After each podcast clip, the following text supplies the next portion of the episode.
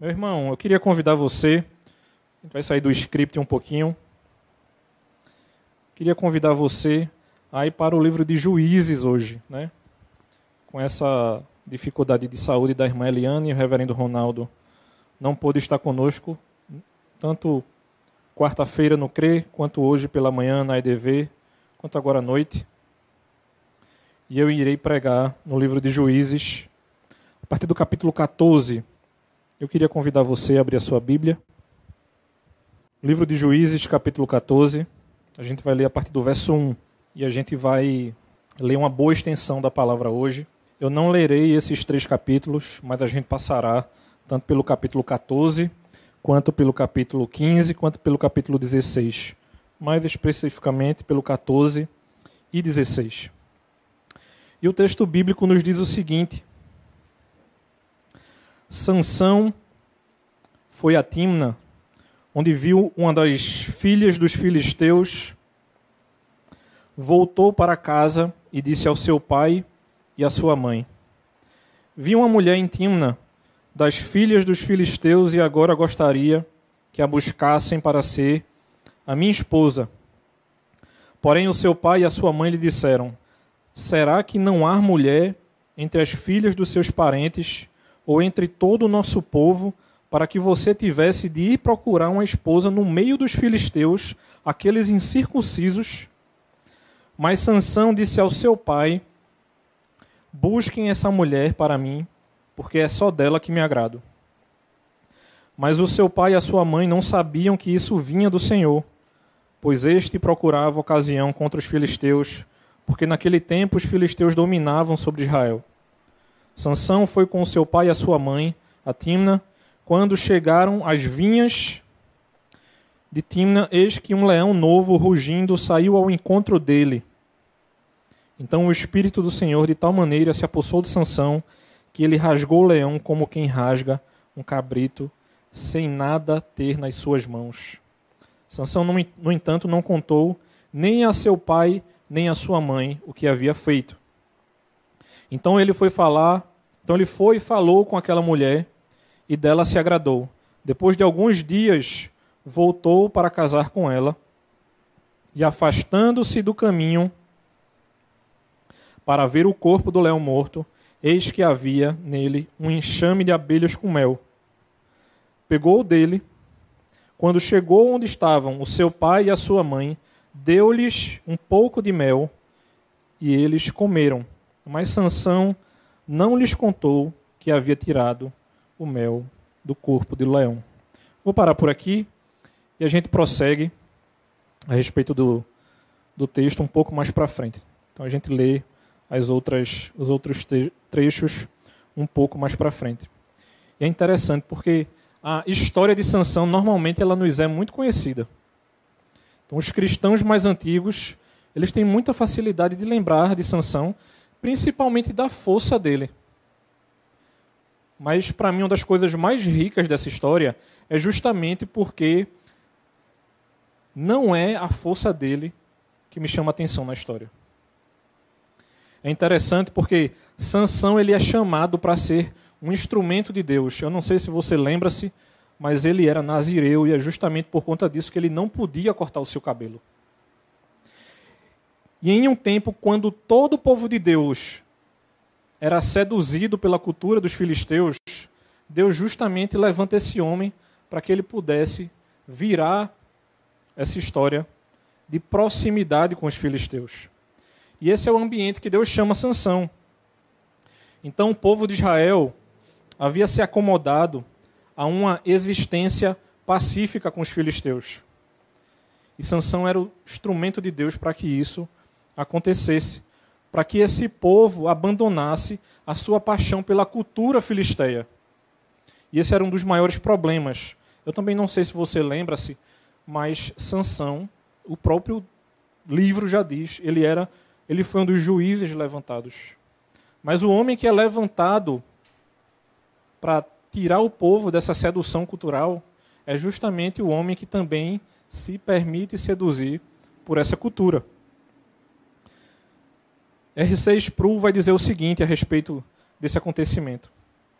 De maneira diferente dos outros invasores, os filisteus eram civilizados e não se mostravam terrivelmente opressivos. Por conseguinte, Israel relaxou sob o domínio dos filisteus e não invocou o Senhor.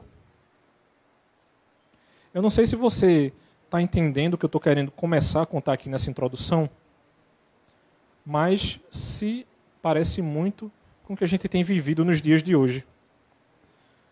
O quanto eu e você nós cedemos à cultura, nós não somos diretamente oprimidos por essa cultura, e o quanto nós achamos que está tudo bem.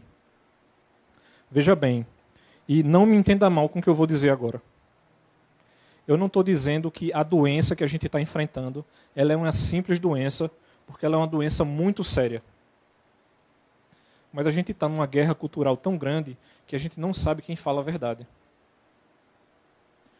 A gente não sabe se parte do governo omite as mortes que houveram e se outra parte aumenta essas mortes. Isso justamente porque a gente tem enfrentado tempos difíceis, como o povo de Israel enfrentava aqui contra os filisteus, e o homem que é levantado se deixa seduzir. O primeiro ponto que eu queria conversar, que eu queria expor a vocês na noite de hoje, é justamente sobre esse primeiro trecho que eu li. Nesse primeiro trecho, é como se eu e você nós disséssemos aos nossos filhos, mas é somente um simples casamento. Por que não deixar um menino casar com a filisteia? Quantas vezes você, como jovem, meu irmão, não se sentiu tentado em namorar com aquela menina que estuda com você ou que trabalha com você, mas a primeira coisa que vem na sua cabeça é: mas ela não é crente. Ou quantas vezes você cedeu? Foi uma atitude fraca e tola da parte de Sansão apaixonar-se por essa mulher. Será que alguém que não somente era israelita, mas alguém separado para, o Senhor, um nazireu, como eu havia dito anteriormente, consagrado ao Senhor, ansiasse se tornar um adorador de Dagon, que era o deus filisteu? Lá na frente, no final da história de Sansão, ele morrerá justamente num templo a Dagon haverá uma festa lá. Então, a história que começa a ruir com um simples trinco, né? eu não sei quantos já viram um para-brisa de carro trincando, mas só precisa uma pedrinha bater para que a coisa se esfarele. E se não tiver película, pior ainda. Então, não tinha nenhuma razão para achar que ela fosse sábia ou virtuosa, ou talvez uma auxiliadora para esse homem mas ele viu algo no rosto dela que era muito encantador aos seus olhos e, portanto, nada iria impedi-lo de tomá-lo para si. Veja que coisa, irmãos. A tentação de Sansão era justamente uma tentação porque ele achou uma mulher bonita. Era o ruir de um império, de um povo, porque um dos seus líderes achou uma mulher bonita. Muitas vezes a gente fala de decisões que são para a nossa vida de uma vez por todas. A gente se encanta por coisas ou pessoas que, em vez de nos aproximarem do nosso Deus e fazer com que tudo aquilo que a gente planejou perante o Senhor fazer, na verdade, aquela pessoa ela vai nos, nos tirar de tudo aquilo que a gente planejou. Nós sabemos que isso é muito difícil, mas a gente precisa ter coragem, porque não era um simples casamento. Aquele que na escolha de uma esposa é guiado somente pelos seus olhos e governado pela sua imaginação, não deverá se surpreender se mais tarde encontrar uma filha dos filisteus em seus braços. O nosso pecado, ele não começa gigantesco, irmãos. O nosso erro, ele não começa gigantesco. Veja que interessante a gente pode estar cedendo para um dos dois lados nessa pandemia. A gente pode estar acreditando em tudo que nos vende, a respeito da, da quantidade de pessoas que já morreram e realmente podem ter morrido. E a gente pode estar achando que não morreu todas essas pessoas e está acreditando no outro lado, sendo que Deus não nos chama a acreditar em nenhuma das duas coisas. Ele nos chama para confiar nele, para acreditar nele. Ele é a nossa esperança e ele é o nosso verdadeiro a nossa verdadeira base, ele é a pedra fundamental, é a partir dele que a nossa fé parte. E não a partir daquilo que seja a ciência, seja a medicina, seja qualquer outra coisa possa nos fazer acreditar. Por mais que a gente precise dessas coisas, eu não estou anulando isso completamente. É como se o nosso discurso fosse assim, né? Se eu acredito em Deus, eu não acredito muito menos na ciência e ainda menos na medicina. Nós sabemos que Deus capacitou pessoas para fazer uma boa medicina, uma boa ciência e, inclusive, uma boa política. Mas ainda assim, a nossa esperança não está em nenhum desses homens que possam fazer qualquer dessas coisas, porque a nossa esperança deve estar no nosso Deus. Seus pais fizeram bem em dissuadi-lo de ligar-se dessa forma desigual com essa mulher. No mundo antigo, os filhos de Deus se corrompiam e se destruíam bem com as suas famílias, e a verdadeira, verdadeira igreja primitiva, ao casassem com as filhas dos homens, como nos é relatado em Gênesis capítulo 6, versículo 2. Ou seja, nós precisamos continuar na família da fé. Para o povo de Israel era uma coisa muito mais simples. Você procurava dentro do próprio povo. Eu não estou dizendo que é super difícil para a gente, mas muitas vezes a gente quer olhar para fora. Não para fora para outra igreja, para fora para o mundo, para as filhas dos homens. E aí esse consentimento, porque os pais persuadem, mas consentem aquilo que Sansão pede. O consentimento afável dele com os seus sentimentos pode ser visto como um exemplo para que os pais não sejam desmedidos ou imoderados ao impedir a escolha dos filhos. Nem de negar o seu consentimento, especialmente àqueles que pediram oportunamente e respeitosamente por isso, sem uma causa realmente muito convincente. Meu irmão, se você é pai e mãe, o seu erro não vai começar no pedido do seu filho para ele casar com um descrente, não. Ele começa muito antes. Ele começa quando o seu filho começa a entender de que você não é o dono da casa.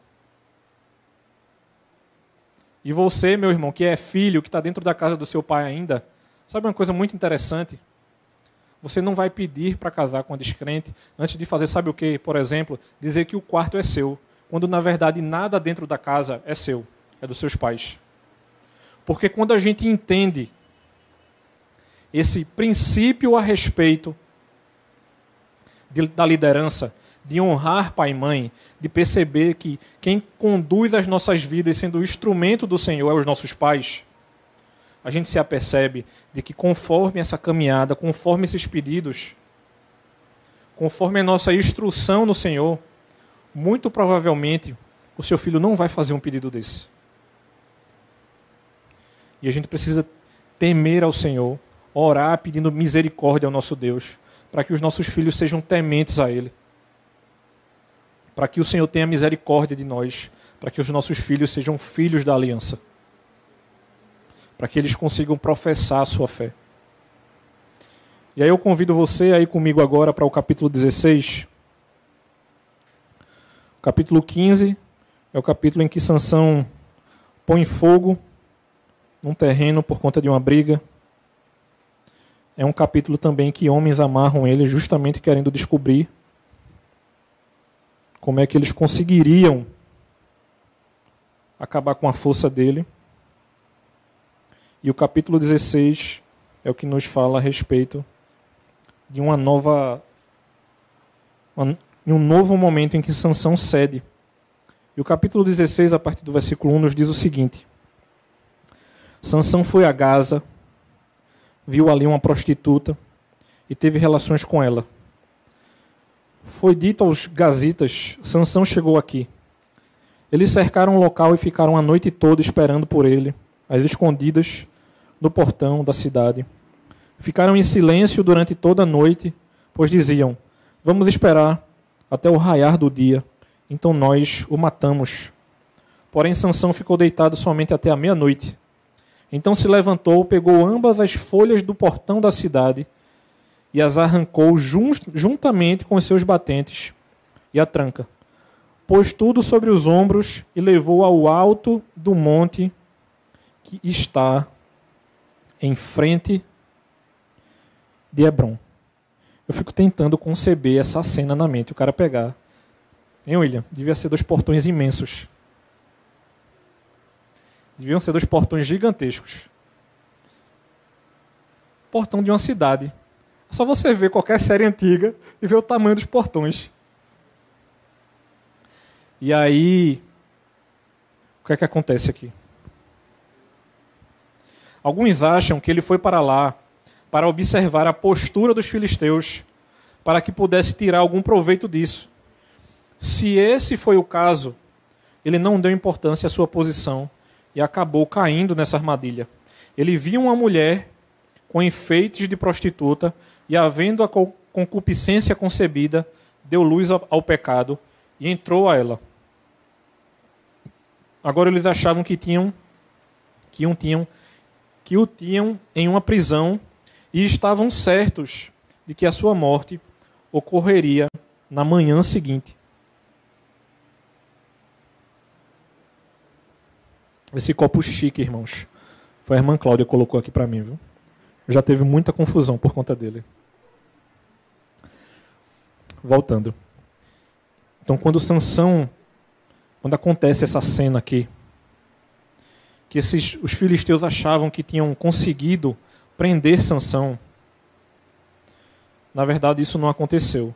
Se todos aqueles que se entregam aos seus apetites sensuais em bebedeira, impureza ou outros desejos da carne pudessem ver-se rodeados dessa forma, emboscados e marcados para destruição pelos seus inimigos espirituais, o que é que não aconteceria? Eu fico pensando se toda vez que a gente pecasse, a gente fosse cercado por anjos a gente sabe que eram homens aqui. Ou então, nesse mundo tecnológico, né? Fosse notificado no aplicativo da igreja: Fulano acabou de pecar. Não precisava nem dizer o que era, só dizer assim: Fulano pecou. Imagina se Deus permitisse que isso acontecesse.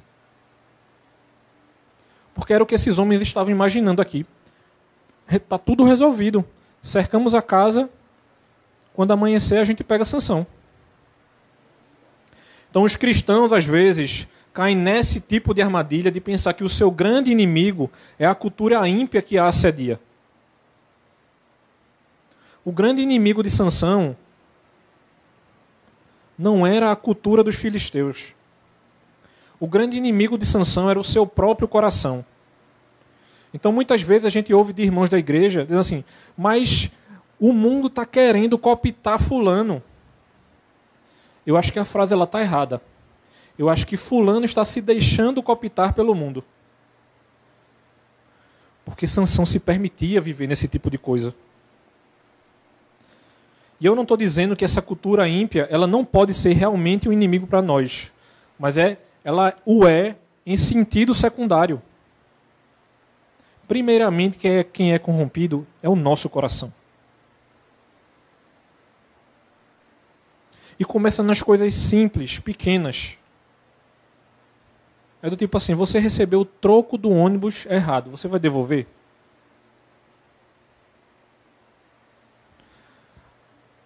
O meio quilo de carne moída que você foi ontem no mercado comprar, o cara colocou o código errado e foi uma carne mais barata. Você vai dizer o cara que ele colocou o código errado? E normalmente a gente se indigna pelo contrário, né? Às vezes a gente se indigna por 15 centavos, porque o pacote de macarrão não, não era 2,75, era 2,60. Mas quando nós somos colocados na situação do pecado, a gente quer colocar inúmeras desculpas e a gente quer se colocar num local de autojustificação. Não, mas é o meio. Antes do meio, meu irmão, existe o meio do seu coração. Existe o meio da sua mente. Nós temos aqui um juiz completamente entregue à cultura daquela época. E nós somos muitas vezes um povo completamente entregue à cultura da nossa época. Nós temos aqui um juiz cedendo à cultura e caindo num buraco sem fundo. E o interessante, né? Deus ainda permite que ele tivesse força nesse momento. Então, o nosso grande inimigo somos nós, e se nós estamos sendo oprimidos hoje, não é porque as crenças e o estilo de vida modernos são mais fortes do que nós, e sim porque temos sido infiéis para com Deus, que nos torna fortes. A gente vai cedendo ao mundo, porque a gente vai se afastando de Deus. A gente muitas vezes cede à cultura, porque a gente já estava há longo tempo afastado do nosso Deus. E aí a gente vem para o final do texto, para o versículo 4, que diz o seguinte: Depois disso, Sansão se apaixonou por uma mulher do vale de Soreque, a qual se chamava Dalila. Então os governantes dos filisteus foram falar com ela e lhe disseram: Convença-o a revelar em que consiste a sua grande força e como poderíamos dominá-lo e amarrá-lo, para que assim possamos subjugá-lo. Cada um de nós dará a você mil e cem moedas de prata. Casa com a filisteia, deita-se com a prostituta e casa-se com a mulher que é subornada. A derrocada começou no suborno ou lá no começo? Você acha que você vai ser subornado do dia para a noite com um valor? Eu não sei nem quanto é em dinheiro. 1.100 moedas de prata. De cada um. Veja bem o que ele vai dizer aqui. Ó, cada um de nós. Eu não faço nem a ideia da quantidade de dinheiro que essa mulher colocou na mão para entregar Sansão.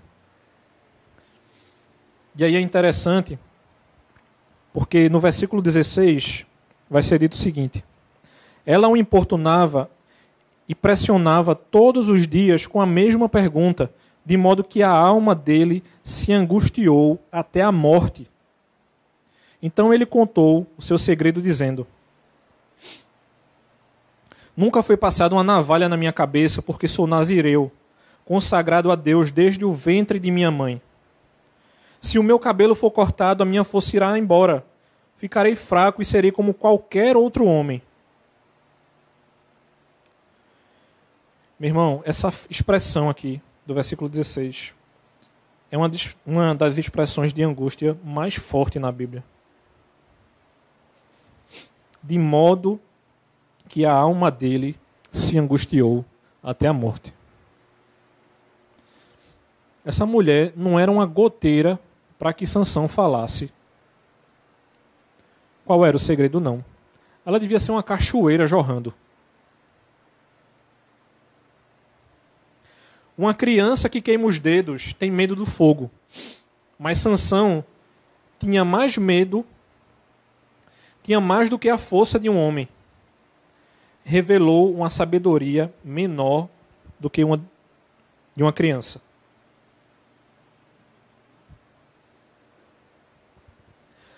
Por, causa do seu amor às mulheres e o desejo por elas, ele não deu ouvidos às advertências, mas cai aqui outra vez na mesma armadilha. Não adianta, não adiantava o conselho dos pais, não adiantava a casa ser cercada, não adiantava ter uma mulher que era pior do que uma goteira, e nada disso adiantava. Salomão parece referir-se especialmente a essa história de Sansão quando em Provérbios, capítulo 7, versículo 26, ele relata acerca da advertência contra a impureza e fala de uma mulher prostituta. Que a muitos feridos derrubou e são muitíssimos os que por ela foram mortos. Ou seja, não é se encantar pela cultura, não. é se entregar à pecaminosidade. Muitas vezes a gente pode achar coisas interessantes na cultura. E tem coisas que realmente o cristão pode se envolver culturalmente. Isso aqui não é uma pregação para que a gente se afaste completamente da cultura.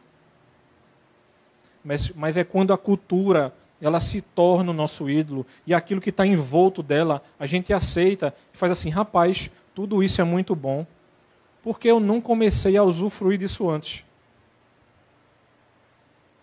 Será que precisa existir uma serpente para abrir os nossos olhos e dizer que a gente não tem conhecimento do bem e do mal?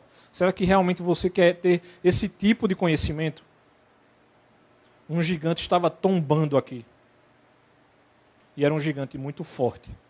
Era um homem muitíssimo forte. Com essa força dada pelo nosso Deus. Então, essa mulher má que leva Sansão à destruição, que é chamada de Dalila, que por meio da sua bajulação e engano traz dano e destruição àqueles que fingem mostrar bondade, não fica claro para a gente. A gente não sabe se ela era filisteia ou israelita, o texto não relata isso para a gente. E se ela fosse uma israelita, meu irmão, o que seria muito improvável, ela possuía o coração de um filisteu. Tem uns irmãozinhos na igreja que é assim, né? Ele diz, rapaz, o cara vem para cá todo domingo e o coração continua de filisteu. O Espírito Santo não quebrantou aquele coração ainda. E ele estava preso a ela por pelo poder do amor, falsamente chamado assim. Na verdade, esse era um puro desejo da carne que o enfeitiçou e intoxicou completamente. Ele descobriu-lhe todo o seu coração. Deus o deixou sozinho para cometer essa tolice, para castigá-lo por entregar-se aos seus desejos da impureza. Então, muitas vezes, quando eu e você cedem mais uma vez, e mais uma, e mais uma, e a coisa vai piorando, o que pode acontecer conosco é justamente o que estava acontecendo com Sansão aqui. Porque quando nós olhamos para um texto como esse, que a gente vê um juiz sendo seduzido e nós, como povo de Deus, podemos ser seduzidos da mesma maneira. O que é que eu e você pode concluir acerca disso, meu irmão? A sua força, a força de sanção, deveria estar por conta da consagração dele a Deus. E não porque ele poderia conseguir o que quiser. É como se Sansão dissesse: já que eu fui consagrado, eu posso fazer o que eu quero. Não tem cristão novo na fé que pensa isso, né? Então, já que eu estou salvo, vamos pecar o que a gente pode. E a gente tem que puxar o irmãozinho pela orelha e dizer assim: vem cá, vem cá, abençoado. Para que a coisa seja resolvida. Ele deveria ser corroborado segundo a força da glória desse Espírito que se apossou dele poderosamente, para que a sua força, pela promessa e não pela natureza, fosse um tipo e símbolo para a força espiritual dos crentes. A gente verá isso lá em Colossenses.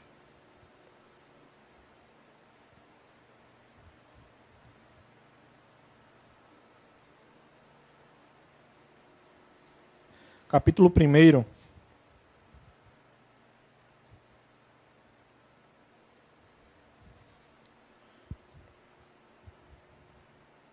Versículo 11, nos diz o seguinte: Assim, vocês serão fortalecidos com todo o poder, segundo a força da sua glória, em toda perseverança e paciência, com alegria, segundo a força da glória de Deus e não a nossa, irmãos, porque nós não temos essa força.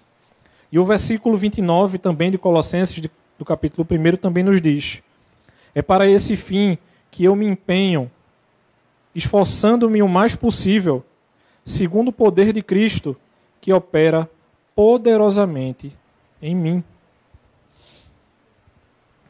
Então é a força do Senhor, meu irmão. Não é a nossa força. A gente não tem esse tipo de força. Sansão pode ter acreditado que a sua força física iria fazer um homem forte que conseguiria vencer a batalha, a batalha contra a cultura filisteia. Mas ele não era esse tipo de homem. a sua confiança deveria estar no Deus que deu a força a ele, e não na sua força simplesmente. O sinal da sua consagração era a garantia da sua força. Se ele perdesse a primeira, ele sabia que também perderia o direito da última. Eu não sei o que estava escrito no epitáfio de Sansão.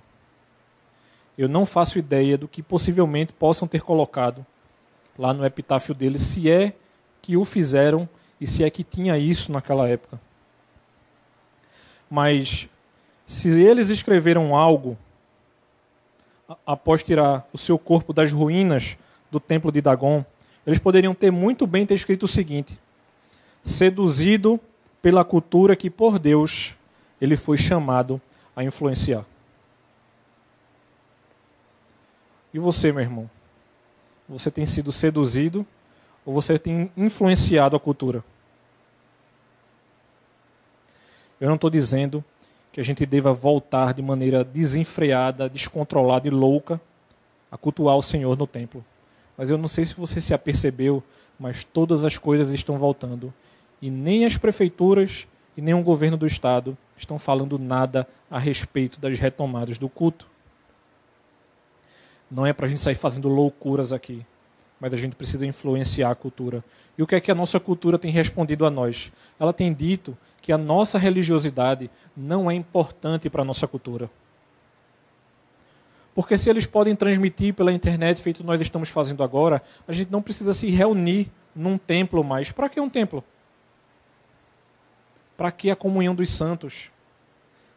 Se não precisa de comunhão, nós muito menos precisamos perseverar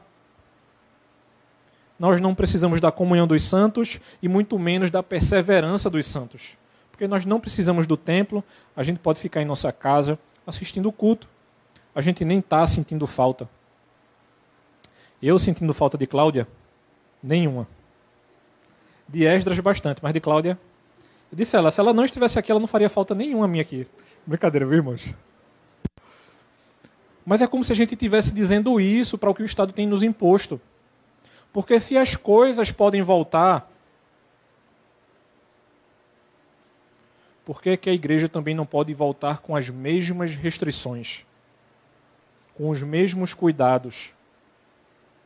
A gente não quer sair matando os nossos irmãos de fé. Mas a gente quer ter o direito de poder cultuar a Deus também. Então Sansão é uma figura muito apropriada da igreja contemporânea. A semelhança dele, fomos chamados a influenciar nossa cultura para Cristo. Fomos chamados para ser o sal que ameniza a degeneração moral do reino, dos homens, e a luz que mostra o caminho para o reino de Deus. Eu não sei se você está lembrado do acampamento, mas lá no acampamento a gente teve a oportunidade de estudar os livros de Daniel. Os capítulos, seis primeiros capítulos do livro de Daniel. E Daniel capítulo 1 nos lembra o seguinte. Daniel capítulo 1, versículo 5 diz o seguinte: O rei determinou que eles recebessem uma alimentação diária tirada das finas iguarias da mesa real e do vinho que ele bebia. Os jovens deveriam ser educados ao longo de três anos e, ao final desse período, passariam a servir ao rei. Versículo 8. Daniel resolveu não se contaminar com as finas iguarias do rei, nem com o vinho que ele bebia, por isso pediu ao chefe dos eunucos que lhe permitisse não se contaminar. E Deus concedeu a Daniel misericórdia e compreensão da parte do chefe dos eunucos. A questão aqui não é simplesmente a comida, meu irmão. Tem crente que acha que o livro de Daniel é um esquema para, por exemplo, 40 dias de dieta. Eu já vi isso dieta a partir do livro de Daniel, porque foi assim que o Senhor nos disse.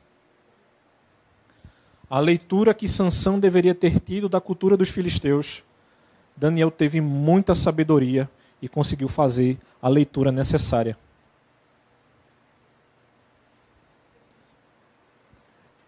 Nabucodonosor estava querendo impor toda a estrutura cultural.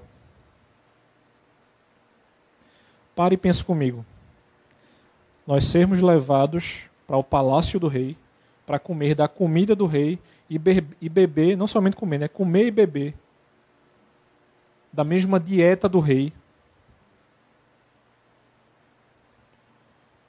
Será que nós não seríamos tentados a isso? Mas Daniel nos lembra, irmãos, que nossa vocação é sermos fiéis a Deus e não ceder a cultura a um determinado nível que a gente não consiga mais voltar. Então, o que dizemos sobre o Filho de Deus que já se mostrou infiel para com ele? Será que existe solução para você que está querendo voltar, mas está com medo? O que dizemos sobre o cristão que foi seduzido pelos errôneos dogmas de uma cultura ímpia? Será que a ciência fala mais alto do que o nosso Deus, ou ela não está subjugada ao nosso Deus, assim como todas as outras ciências, sejam exatas, naturais ou qualquer outro tipo de ciência. O filho de Deus ele pode ser seduzido pela cultura pagã que o rodeia, mas por fim ele deve retornar ao Senhor e será renovado. Porque um verdadeiro filho de Deus ele não se perderá. Está chegando o bendito dia em que seremos retirados da cultura que despreza as coisas de Deus e a gente resplandecerá como as estrelas do firmamento para sempre. E todo o universo saberá que estávamos certos em andar com o nosso Deus. Pode ser que seja tarde demais. E eu vou utilizar uma linguagem da Arca de Noé e você me entenderá perfeitamente.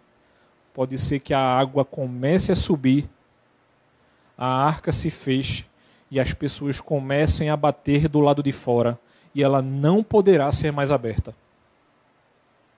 Daniel entendeu perfeitamente isso. Eu não estou misturando as histórias, não, viu? Eu falei da arca, mas eu estou voltando para a história de Noé. De Noé, agora eu confundi. De Daniel. voltando para Daniel. Ele entendeu isso perfeitamente. Que nós não sejamos como Sansão, irmãos. Que a gente não se entregue completamente àquilo que a nossa cultura tem nos vendido. Que a gente seja como Daniel, seja sábio, busque discernimento na palavra para conseguir fazer a leitura do que as pessoas têm nos vendido, seja sobre saúde, ciência, seja sobre política, seja qualquer outro tema da nossa cultura, que a gente saiba ler a nossa cultura. A nossa cultura pode melhorar muito mais com a nossa intervenção. Ela não será completamente redimida, porque a nossa redenção a gente sabe que é com a volta de Cristo. Mas a gente pode viver num país muito melhor e a gente pode deixar de ser uma igreja passiva e começar a impor aquilo que a gente acredita. E não uma imposição sem embasamento, não, irmãos. É uma imposição na palavra de Deus, com conhecimento cultural, mostrando a eles que isso é muito melhor para o funcionamento do nosso país, diferentemente daquilo que eles têm nos vendido, que muitas vezes a gente acha que está tudo muito bem e que está tudo muito bom. Mostraram a mim uma foto, não sei em que, em que eleição foi, mas o governador e o prefeito da cidade do Recife, ajoelhados numa igreja evangélica. O que é que isso diz para mim e para você? Será que eles só aparecerão nas nossas igrejas para conseguir os nossos votos? Será que nós deixaremos de procurar Messias nas eleições, seja em qual instância for, a nossa política é muito corrompida porque a gente procuramos, porque nós procuramos salvadores da pátria. Sansão cedeu à cultura quando ele deveria ser aquele que cuidava do povo de Israel. E o nosso trabalho, irmãos, é de formiguinha. Nós, como igreja, podemos interferir nós onde estamos. Porque Cristo também nos chamou para isso. A gente também deve fazer a diferença, onde quer que a gente esteja, no bairro que nós estamos inseridos como igreja, para a glória de Deus. Nós temos vários exemplos ao longo da história da igreja. E um dos maiores deles é o de Abrancaipe, na Holanda. Mas ainda assim está muito distante. Será que a nossa história ficará na Holanda como reformados? Ou ela pode fazer a diferença onde a gente se encontra? Ou nós cederemos e seremos seduzidos por essa cultura? A gente pode fazer tudo diferente, irmãos. E aí eu convido a você a orar comigo nesse momento, para que a gente possa clamar ao Senhor que nos ajude. Santo e eterno Deus, tende misericórdia de nós, Senhor. Tu sabes o quanto é difícil para nós, como tua igreja, Pai, aprender a fazer uma leitura correta das coisas que acontecem ao nosso redor. Principalmente em tempos de pandemia como os que a gente tem vivido, Deus.